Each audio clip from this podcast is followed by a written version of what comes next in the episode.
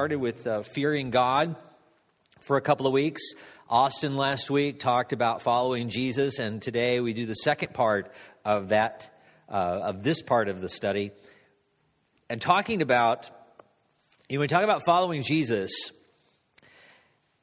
and this basic understanding of we talked about the father and our need to fear him and how it starts with us fearing god and and in that fear of god it does begin with being afraid of him but then it, it moves into wanting to please him wanting to uh, desiring to serve him respect and all of him. And now out of that we kind of have this when you realize that God judges people and that there is no hope if He decides we are not worthy to enter into the kingdom of God, if He decides we're not worthy to be in heaven, there's no hope for us. And that's, and that's the state that the world is in. I mean, when Adam and Eve sinned in the Garden of Eden, from that point forward, man was condemned to eternal separation from God, con- condemned to death. And, and it's left there were it not for God's solution. And that solution that is preserved through Noah and through Abraham and, and then through the kings and prophets, and then John the Baptist comes on the scene, and then, uh, then Jesus comes upon the scene to say, I am the fulfillment of that promise. I am the solution. And he didn't ask us, he didn't come and say, all right, here, here's a list of things that you need to do. Uh, if you follow these, these rules, these guidelines, these laws, he, he didn't do that. He said, I want you to follow me. He would walk up to people and meet people who were not necessarily, not that they weren't religious people, but, but people who weren't from all different backgrounds. They've been fishermen, they've been tax collectors, they could have been Jewish zealots, but whatever the case, he, he, he met people, encountered people, and said, You don't know how to get where you need to go, and I do, and you just need to come with me. You need to follow me. And for 2,000 years, people who are following Jesus have been teaching other people how to follow Jesus. Someone, if you are a follower of Jesus, someone showed you how to follow Jesus. It, that had to happen. You didn't just wake up one day and say, I, I figured it out. Somebody had, that's what, decided he said, I want you to make disciples. And what that means is, is that you basically are teaching, just like if you don't, uh, if you don't know how to cook, uh, it's probably because somebody never taught you how to cook. And if you don't know how, you know, it, uh, piano, my wife plays piano by ear or heart, whatever that is. But uh, naturally, I had to be, I had to take piano lessons, and uh, and and no bad. Not thinking badly about my piano teacher, but it was me. I never practiced and quit. And so I don't play piano today, but it's just because I started down that path, but I didn't do the things that I needed to do in order, she was trying to teach me. And following Jesus is like that. Some of us have the, it's not about having desire. It's not about having a natural inclination. It's about here's how we follow Christ, and you either do it or you don't. You believe it or you don't. But it's not about, and, and what makes it hard is you want somebody to say it's step A, B, and C, and then that's it, and now you don't have to learn anything more and you can go on. But it's, it's a journey. And what it, that means is, is that it's, it's not. Uh, it's kind of like when our kids would go out and we'd be on a trail and they'd never been on the trail before and they love to run ahead of us. I don't know if you ever take your kids out hiking when they were little. They'd love to run ahead, but they could only run ahead so far because if they lost sight of us, they wouldn't know where to go next. So they would get, have confidence as they had an idea, this is where we're going. And then if the trail would fork off or whatever, they'd have to stop there, wait till we caught up, and then they then we would say we're going this way, and then they would go that direction. And that's kind of how we are with God is, is we're, we're following him, but we like to jump ahead or run ahead, but we really have no idea where we're going, what we're doing. And, and this is about, this, this is why it's a challenge to follow Jesus because we, we, we want to do it on our own, but we can't do it on our own. And when Paul is talking to the church at Philippi, he, says to them, basically, he's going to say there are, there's a, a few things that are keeping you from doing this very simple thing of just simply following Jesus. It's not simple for Jesus, but simple for us just to simply go. But it's not easy. And what I mean by that is it's not it's nothing that it makes it complex for us. It's just hard. It's if it were easy, if it were, it were something that came naturally to us, we'd all be doing it. But it doesn't come naturally to us. We naturally want to go our own direction. We naturally want to put our trust in ourselves or in other things. We naturally want to be our own God, follow our own path. So that's, that's where we come to. And Paul, in chapter 3 of Philippians, gives this warning to the church of Philippi about following Christ. He says, Watch out for dogs Watch out for evil workers. Watch out for those who mutilate the flesh, for we are the circumcision, the ones who serve by the Spirit of God, boast in Christ Jesus, and do not put confidence in the flesh. Although I once also had confidence in the flesh, if anyone else thinks he has grounds for confidence in the flesh, I have more. Circumcised the eighth day of the nation of Israel, the tribe of Benjamin, a Hebrew born of Hebrews, regarding the law, a Pharisee, regarding zeal, persecuting the church, regarding the righteousness that is in the law, blameless. But everything that was a gain to me, I have considered to be a loss because of Christ. More than that, I also consider everything to be a loss in view of the surpassing value of knowing Christ Jesus my Lord. Because of him, I have suffered the loss of all things and consider them filth, so that I may gain Christ and be found in him, not having a righteousness of my own from the law, but one that is through faith in Christ, the righteousness from God based on faith. My goal is to know him and the power of his resurrection and the fellowship of his sufferings being conformed to his death, assuming that I will somehow reach the resurrection from the dead, from among the dead. Pray with me. Father, we just thank you, God, for your word and pray, Lord, this morning, Lord, that you will help us to see, to be honest with ourselves. Are we following you? Is the direction we're going the direction you are going? Is what we're doing in life what you designed us to do, what you had planned for us to do? Does our life and the life you have for us, do they match up? Are they the same? Or are they at odds with one another?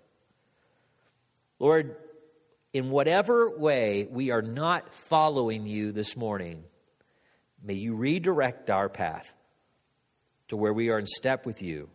For we pray it in Jesus' name. Amen. Paul warns the church at Philippi of things that keep us from following Jesus. Because you, when you got saved, when you made the decision, Lord, I, I want to follow you, when you said, I, when you heard the gospel and you said, I believe that Jesus is the Christ, He is the Son of God, He's the Messiah, He's my hope for eternity. And He says, Good. Now walk this way. Now, immediately, when you started to walk that way, there are people who are going to distract you from that. And Paul says, Beware of people who distract you from Christ. Now, in the church of Philippi, these people were what called Judaizers. They were uh, they were people who were trying who were saying you had to become a Jew before you could become a follower of Jesus Christ. That to follow Jesus meant first you had to be a Jew as Jesus is a Jew. And so, in order to become a Jew, you had to be circumcised. Now, I'm not going to spend a lot of time on that because I don't think that's a real issue today. I have never had a Sunday school class come to me and say, hey, there's this guy in class that's telling us we all have to be circumcised in order to be a Christian. I've not had that happen in 30 years of ministry ever. I've never seen people on the street corner crying out for circumcision. Don't see that a lot. So, this example doesn't really fit us today. But what I do see is this I do see people saying, here's something else that you need to do in order to be Christian. And you can just fill out just tons of things. You need to dress this way, or act this way, or go to this church and not that church, or read this version of the Bible and not that version of the Bible, or you have to uh, do this much, just your prayer life has to be like this, or you have to do these things in all different ways. We have these people in our lives that take us or distract us from what it is Jesus has actually asked us to do. And whether they're trying to get us to be religious or they're trying to get us to do enjoy life. People, people who come along and say you need to get in shape, or people along and say you need to lose weight, or people come along and say you need to invest more time into this, or you need to spend more time doing that, or do more recreation of this, and so forth. People, all these voices of people in our lives saying, here are things you need to do, and these are things that would be good for you, and so forth. To make the most out of your life, you need to do this. Those, you know, surely you know those voices are everywhere. And the question is, is Jesus saying any of that? Is, is that what he wants you to do? Is that what he's called you to do? Because it doesn't matter, you know, if I tell you you need to go to this particular school and become and get this kind of job and have this type particular career or, or do these things, that only matters if that's what Jesus wants you to do.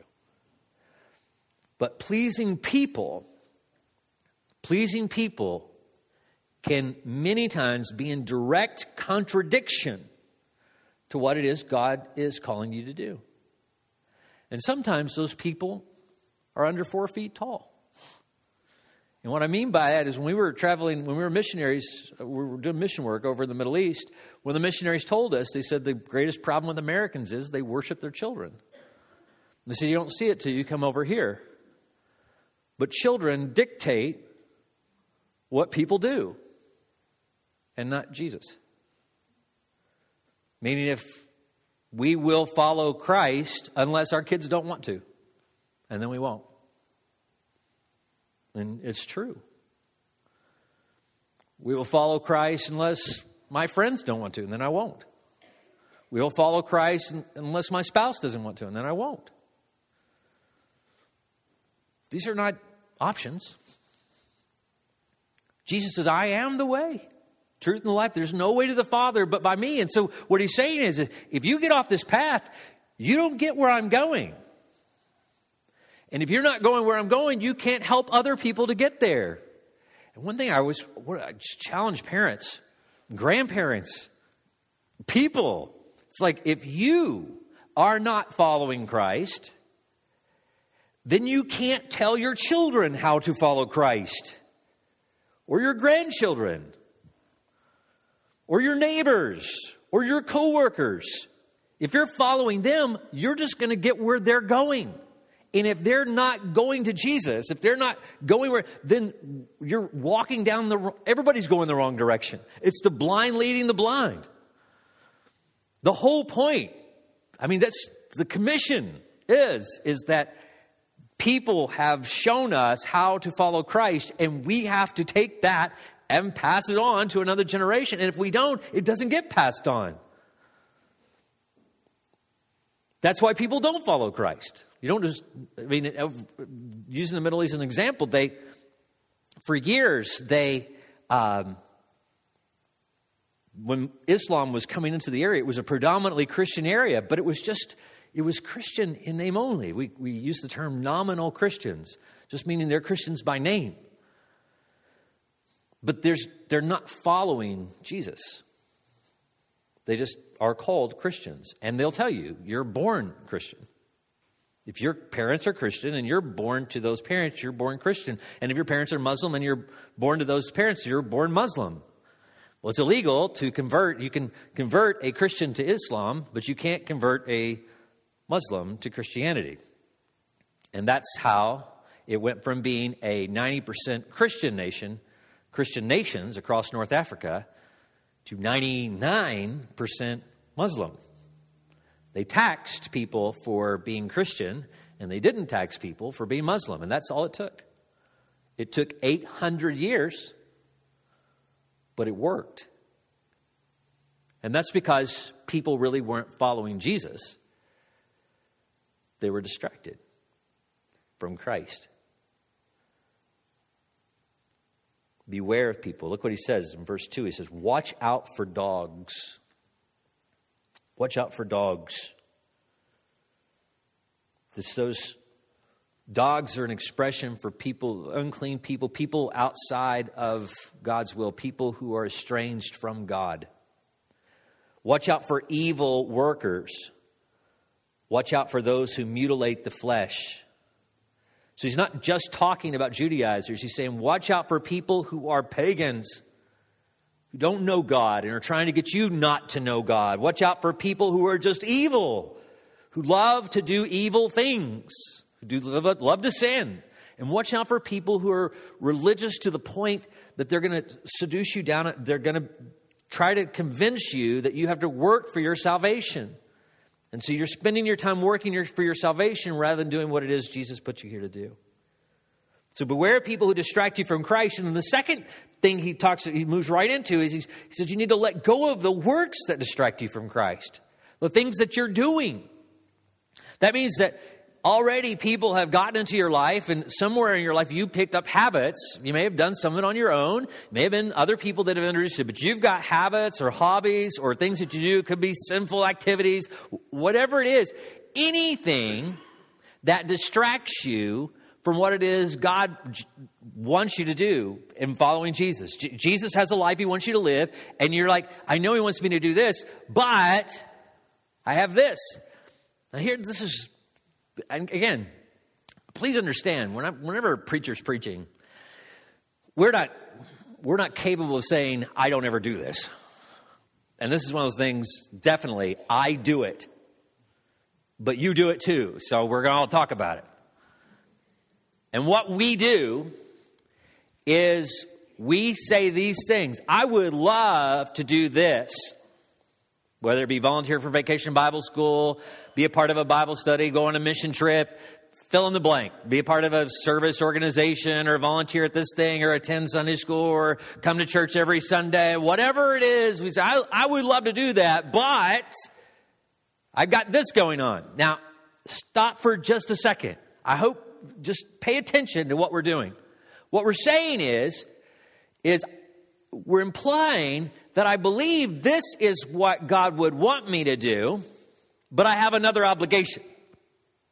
Now, we had to figure something out really quick. What is it that we're supposed to do to please and honor God? Because it could be this. Absolutely. God could want you to do this. He could say, I, I want you to go to the lake, or I want you to spend time with your family, or I want you to go on vacation. All these, none of those things are bad. But it either, is what Jesus wants you to do or it isn't. So if somebody says, Hey, can you volunteer for vacation Bible school? Don't say, I would, I really want to, I really think I should, but, because what you're saying is, I'm purposefully going to disobey God and not do that, to do this. And that doesn't make any sense because what we're saying to the world, we're saying to everybody is, I, I know I should follow Jesus, I'm just not going to. What you need to, to say is, is that I think Jesus, whether you say it out loud or whether you say it in your heart, you say, I don't think Jesus wants me to do that because Jesus wants me to do this. And if you can't say that in your heart, well, guess what? You need to let it go. If there's something, I mean, you need to think about it, pray about it, and discern what is it that Jesus wants you to do. But we've gotten such in a habit of, I'm going to make this person happy, or I'm going to make this person, or I'm going to make me happy. We think that God's will is nebulous. Like it doesn't, there can't be really specifically applied. Like either one could be good. If that's true, then say that. I think Jesus has given me the choice between doing what you're asking me to do and doing what my wife is asking me to do. And guess what? I'm going to choose what my wife is asking me to do. That's what I'm going to do. That's how I've come to that conclusion. But don't, don't fall into the trap of not taking the time to discern what it is Jesus wants you to do. Know the will of God and then do the will of God. Know the step that Jesus would want you to take and then do what Jesus. And if you can't, admit it's just because you're too weak to do it. You know? I that's absolutely a real thing. I know that God would have me to go to my neighbor and share the gospel, or I know that God would have me to go to that coworker and say that I'm sorry, or I know that God would have me to stop watching this TV show, but I'm just too weak to do it. And pray for me. Pray that God would give me the strength to do the right thing because at least then you're identifying I'm not doing what God would have me to do and I need to repent and do what God would have me to do. But don't convince yourself that the, everything we're doing is walking on the path that Jesus or it's okay not to walk on the path. Don't allow ourselves or convince ourselves to say it's okay not to follow Jesus. Because it's not.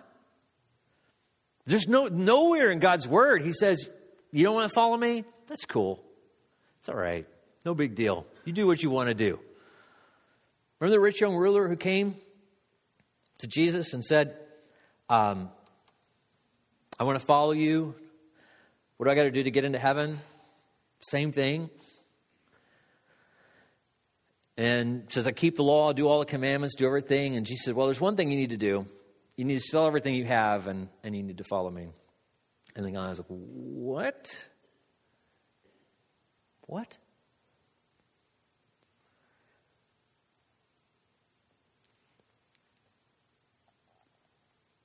Look at what he says in verse 3.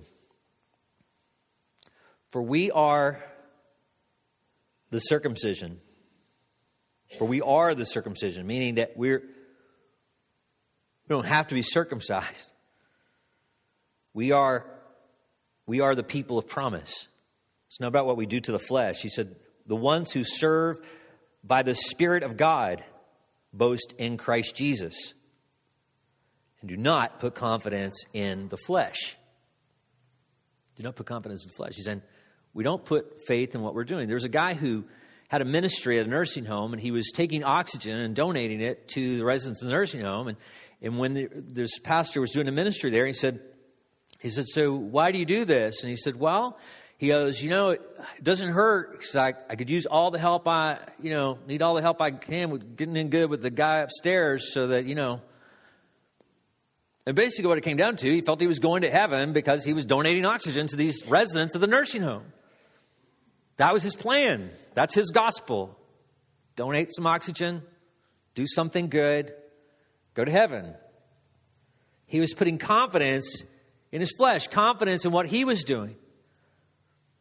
And don't think we don't do that. Don't think we don't feel like it's okay. Think about this.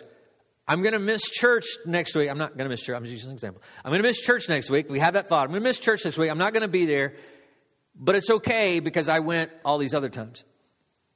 What are we doing? We're putting our confidence in the flesh. Like God's in heaven going, okay, you can have three Sundays off because you put in 49 other ones or whatever, as if He's keeping a tally. Does it has anything to do with whether you come to church 49 of the times a year.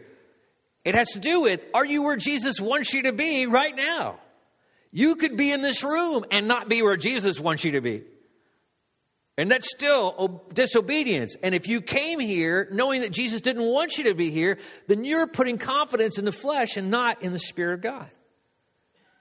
And he says, although I once had confidence in the flesh, Paul's saying, I used to be that guy. And then he says, if anyone else thinks he has grounds for confidence in the flesh, I have more. Look what he says. I was circumcised the eighth day, which means he was a very good Jew of the nation of Israel, of the tribe of Benjamin a Hebrew born of Hebrews, meaning he is a pedigree person regarding the law, a Pharisee, regarding zeal, persecuting the church, regarding the righteousness that is in the law, blameless. I, I remember my first church. Wow, I made so many mistakes at that church. I had a lady in my church who uh, scared me to death because she had a gun in her purse. I knew she had a good purse. She sat on the second row, and I kept watching those hands because she'd get mad at me, and I'm like, "Can you show me your hands, just for my own confidence sake?" But anyway, because she would just go off on me because she just we were just battling back and forth. She didn't like the things I was doing, and I didn't like her very much. And so, uh, but we so we go back and forth. And uh, I, I, remember she said, she got up and said something in a service one time, just trashing me. I said, during the invitation, I made the mistake, which I don't ever make again, because you're wondering why I don't do this. So does anybody have anything they want to share? And she said, I got something I want to share. And then went on to say everything I was doing wrong as pastor. I went to her house and said, you know, you shouldn't do things like this. And I shared a passage of scripture with her. She called the deacons. I had a deacon with me. She called the other deacons and said, that preacher came out here and said, I need to have a millstone hung around my neck and be thrown into a well. Well, she met me at the church one day and she said, do you know who I am? And I said, Who are you? And, I, and she said, Well, she goes, I've been in this church for X number of years, blah, blah, blah. And I said, Well, I happen to know that you were Methodist and became a Baptist. I was born a Baptist, raised by Baptists for multiple generations. Don't do that.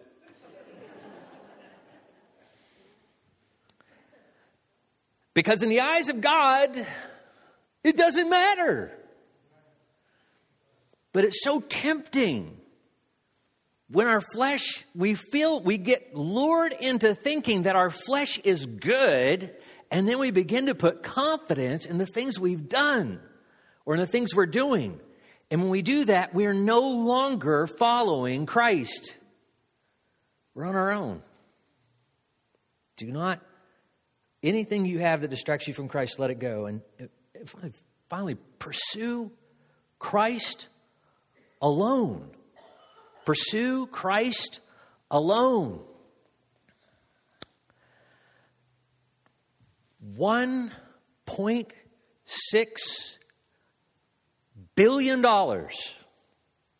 I throw that number out there, and I guarantee the bulk of this group knows what I'm referring to. Not my assets, $1.6 billion. Now, wasn't these children, but one of my children sent me a message and said, Dad, how high does the lottery have to get before it's okay for us to play? it really is awful to be the child of a preacher. And you know, she said it, everybody thinks it. Here's the problem it's not about playing the lottery. And some of you sinned, and I am guilty of it, without ever buying a ticket. Because what we did was we did this. If I had $1.6 billion, Think of what I could do. I want you to take a moment. What could you do with $1.6 billion that you can't do with Christ alone? All you can do with anything outside of Christ is something that Christ doesn't want you to do. And here's the problem the reason why the church is struggling today, the reason why we don't see very many people coming to Christ, is because the church itself does not believe that Jesus is sufficient for salvation. They see a church filled with people throughout the world who are desperately trying to work more, achieve more, gain more, garner more so that we can do more. And people say this, think of all, I, I would give, if I had, because you know, after tax, after, if you take the early payouts, 900 and something million dollars, and then after taxes, I don't know, seven, say it's 700 million dollars, say whatever, you get, um, you got half a million dollars left. Say, oh, I'm going to tie 250 million dollars to that. Do you believe in your heart that God needs 250 million dollars? Do you think that? Well, everybody says, no, I don't think that. Then why do you want it? Why do you want it? Because there's something you want that God isn't giving you. And you want it because you are not pursuing Christ alone. Because Jesus said this anything you need to do my will, if you ask for it, I will give it to you. He literally is saying to you, If you need $250 million, ask me. I will give it to you. If you don't get $250 million, guess what the answer is? You didn't need it. Now, my father modeled that in my upbringing, so I'm, I'm very well accustomed to that. My children will tell you I also modeled that as they were growing up. Dad, I need $15. What do you need it for? They would tell me what they needed it for, and then I would tell them whether they really needed $15 or not. Because I would evaluate their activities, and if it didn't match their father's will, they didn't get the money. And it's the same way with my Father in heaven. I say, I need this. He says, No, you don't. Well, I guess I don't. I'm good. But here's what this means. So just break this down.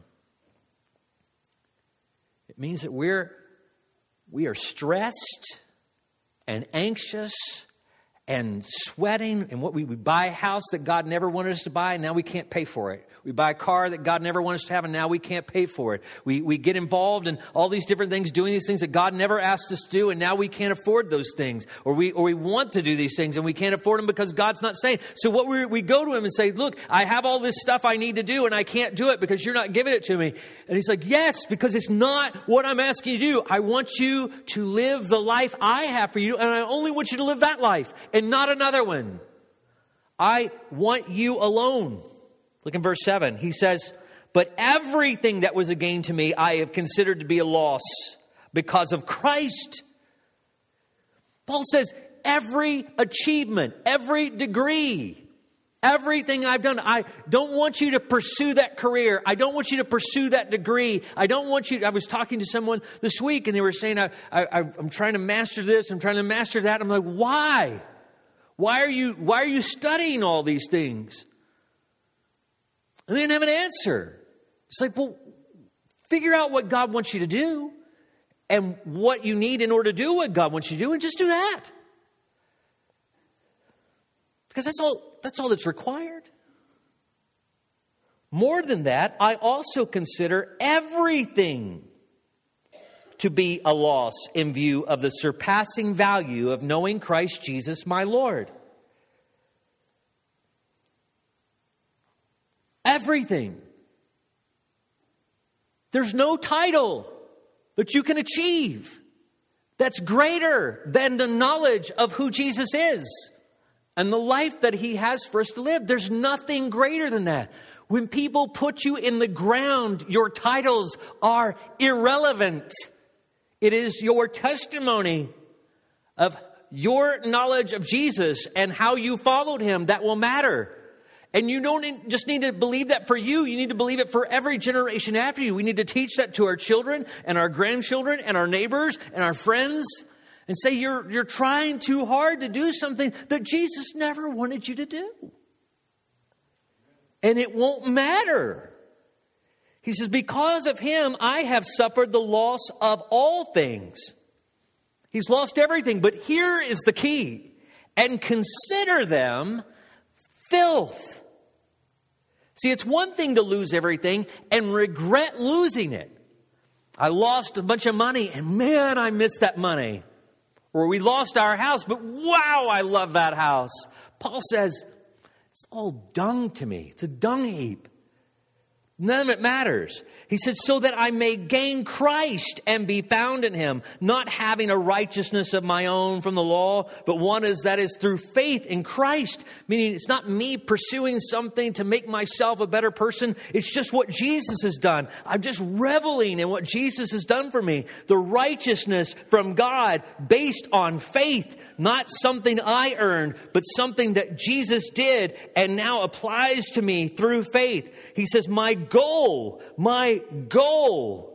Think of it. What is your goal? His goal is to know Him and the power of His resurrection and the fellowship of His sufferings. Now, think back to the things you're doing, why you want that $1.6 billion, why you want that raise, why you want that additional money, why you want to move to that particular area, why you want that house, why you want that is your goal to know Him and the power of His resurrection and the fellowship of His sufferings, being conformed to His death. assuming that I will somehow reach the resurrection from among the dead. It has to be Christ alone is the reason I want to do this. That has to be it. You're saying, well, Pastor Troy, surely God wants us to have fun or to do this or doesn't mind us watching this on TV and so forth. And I would love to say, yeah, you're right, but I'm not going to. Because that's what we've been doing for too long. We've been pacifying our minds. We've been, I'm not going to give it to you. I'm not saying God won't give it to you, but I'm not going to give it to you. Ask Him. You ask Him. If He says, I'm not going to judge you, if you come to me and say, Yeah, I asked Him if I could watch that show, and Jesus said yes, great. Or I asked Him if we could do this every weekend, and He said, Great. Jesus said, Good. I said, I'll say, Great. Praise the Lord. I'm just excited you're asking Jesus. And that's what we all have to do. We just have to make Jesus the goal and the power of his resurrection because I know that this life is going to end and it ends in death for all eternity unless I know him and the power of his resurrection. And he wants, it's not just about me getting saved. He's left me here so I can pass it on to other people. And I want to pass it on to other people. There are too many people in this community that don't know the power of his resurrection. And we need to pass it on. So here's the question as we close today What are you, what are you putting your trust in for a better life? Is Jesus your Savior? And I know you say He saved you from hell, but is He the one who's giving you the life that you desire? Or are you going to have to get a job to get that? Are you going to have to have a particular career to attain that? Are you going to have to have enough schooling to get that? Are you going to have to win the lottery to get the life that Jesus wants you to have, to have, or the life, the abundant life that you desire? If you are pursuing a life other than the one Jesus has for you, you are not pursuing Christ alone. And friend, that is a lie of the enemy. It will not give you what you think it's going to give you. It will give you the despair that the world has. It will just simply lead to emptiness, which is what everybody in the world is doing. And if we're chasing after the same things the world is chasing after, why would they think our God is special? There's so much power. I just want you, I want you to eh, just think how many opportunities you have when somebody says, Are you gonna, are you gonna, what would you do with $1.6 billion? And your response is, I don't need $1.6 billion because I have Jesus.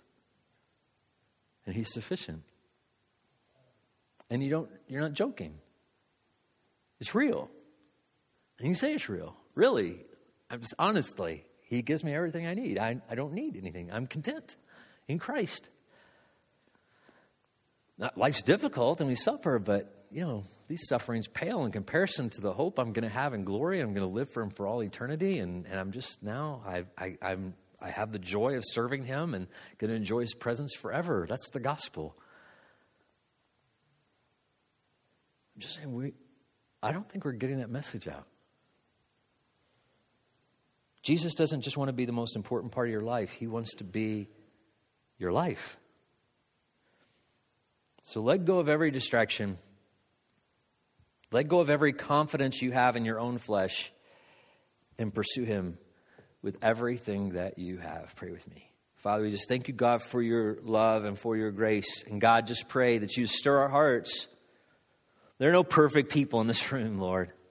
Lord, I, I hope that we understand we're not supposed to put confidence in our flesh. This is not about us saying, look how good we are. It's about us saying how good you are.